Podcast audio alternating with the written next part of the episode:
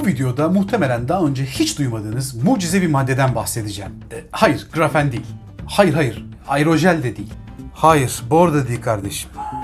Bahsedeceğim maddeyi bulmuş olan kişi 19. yüzyılda yaşamış olan Alman Jeoloji Kurumu'nun kurucusu mineralog Gustav Rose. Rose 1839 yılında Rusya'nın Ural dağlarında bir keşif seferi yaparken daha önce hiç rastlamadığı türde bir kristal keşfediyor. Rose bu maddeye dönemin yani 1. Nikola Rusyası'nın İçişleri Bakanı ve aynı zamanda kendisi de bir mineralog olan Asilzade Kont Lev Alekseyevich von Perovski'nin adını veriyor. Yani perovskit kristali.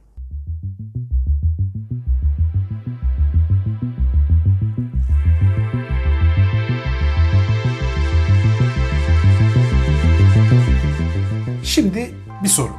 Sizce dünyamızda bulunan en yaygın madde hangisidir? Su, oksijen, nitrojen, karbon? Hiçbiri. Cevap yine perovskit.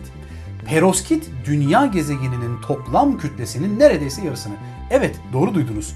Neredeyse yarısını oluşturuyor. Yani her iki maddeden biri perovskit. Hayatımız boyunca hiçbir yerde görmememizin ve duymamamızın sebebi ise dünyanın derinliklerindeki manto katmanında yer alması. Bu katmanın büyük ölçüde perovskit mineral ailesinden oluştuğu sanılıyor. Dikkat ederseniz sanılıyor diyorum çünkü yanar dağlardan çıkan lavlara baktığımızda oranın bu olduğunu görüyoruz ama manto katmanına bizzat gidip bakmamız ve direkt oradan örnekler almamız tabii çok zor ve hatta imkansız. Ne yapıyoruz? Sismik dalga titreşimlerine bakıyoruz. Karşılaştıkları direnci ölçüp dünyanın iç kesimine ilişkin en iyi tahminlerimizi yürütüyoruz. Buna göre alt mantonun %93'ünün perovskitten oluştuğunu söyleyebiliriz. 1940'lara kadar herhangi bir önemi olduğu düşünülmeyen bu madde hakkında 70'li yıllara gelindiğinde yılda 50-60 adet bilimsel makale yayınlanıyordu. Bugün ise perovskitlerle ilgili çalışmalara ilişkin yılda 25 bin makale yayınlanıyor. Yani günde 50-60 tane. Başta Batı olmak üzere dünya bu maddenin sırlarını çözmeye çalışıyor. Neden? Çünkü çok yakında insanlığın geleceğini şekillendirecek de o yüzden. Kalsiyum, magnezyum, silikon ve oksijenin büyük basınç ve ısı altında bir araya gelmesinden oluşan perovskitlerin birden fazla çeşidi mevcut. Bunların arasında da en genel olanı magnezyumlu versiyonu silikat perovskit. Ona bridgemanit de deniyor. Çalışmalarını yüksek basınç altında oluşan mineraller üzerine yaparak 1946'da Nobel ödülü alan Percy Bridgman'ın onuruna verilmiş bir isim bu. Yani bir başka deyişle dünyada en yaygın olarak bulunan madde perovskit, onun en yaygın türü de Bridgmanit'tir. Ve şimdi heyecanlı yerine geldik. Başta Bridgmanit olmak üzere perovskitler teknolojimizin bir sonraki aşamaya geçebilmesi için en gereksinim duyup bulamadığımız şey. Yani oda sıcaklığında direnç olmadan elektriği iletebilen süper iletken maddeler en yüksek sıcaklıkta çalışanı bile eksi 135 derecelik bir ortama ihtiyaç duyuyor. Bu sebeple süper iletkenlerden günlük hayatımızda maalesef yararlanamıyoruz. Bilim insanları, şirketler ve devletler perovskitlerin enerji, iletişim ve askeri teknolojilere nasıl uyarlanabileceğini araştırıyor. Havada yüzen trenlerden hayal edilemeyecek hızda bilgisayarlara ve günümüzdeki internet hızını bin katına çıkaracak iletişim altyapılarından bahsediyor. Hayal ettiğimiz her şeyin kilidini bu madde açabilir iklim krizini bile çözebilir. Zira bilim insanları bu maddeyle ilgili 2000'li yıllarda çok önemli bir özellik fark etti. Perovskit kristaline ışık tutulduğunda ortaya elektrik enerjisi çıkıyor. Bu sebeple son 10 yıldır perovskit bazlı güneş panelleri üzerinde çalışılıyor ve bu güneş hücrelerinin verimliliği %22 ile çoktan silikon bazlı hücreleri yakaladı.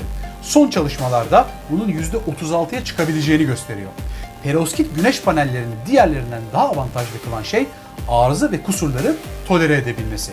Geleneksel silikon güneş panellerinde tek bir arıza, tek bir hasar oluşursa, hücrelerden biri bile kusurluysa veya mükemmel şekilde bir dizilim olmamışsa tüm sistem işlevsiz hale gelebiliyor. Ancak perovskitli paneller bireysel hücrelerde sorun olsa bile çalışmaya ve enerji üretmeye aynen devam ediyor. Bu da çok uzun süre bakım onarım gerektirmediği anlamına geliyor. Daha da önemlisi perovskit kristalleri birçok yüzeye ince bir katman halinde yerleştirilebiliyor. Mürekkep haline getirilip yazıcı ile esnek materyallere basılabiliyor, spreylenebiliyor. Bir su bardağı dolusu perovskit mürekkebiyle bir evin enerji ihtiyacı, bir havuz dolusu mürekkep ile ABD'nin Kaliforniya eyaletinin elektrik ihtiyacı giderilebiliyor.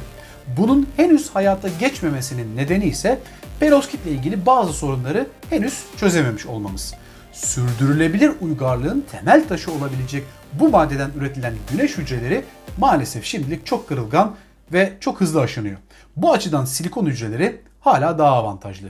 Bu meseleyi çözen ilk şirket veya devlet inanılmaz bir atılım yapacak. Perovskit ayrıca yeni nesil ekran teknolojisinin de anahtarı. Kurşunlu halojen perovskitler nano kristaller olarak geleneksel piksellerin yerini alabilir.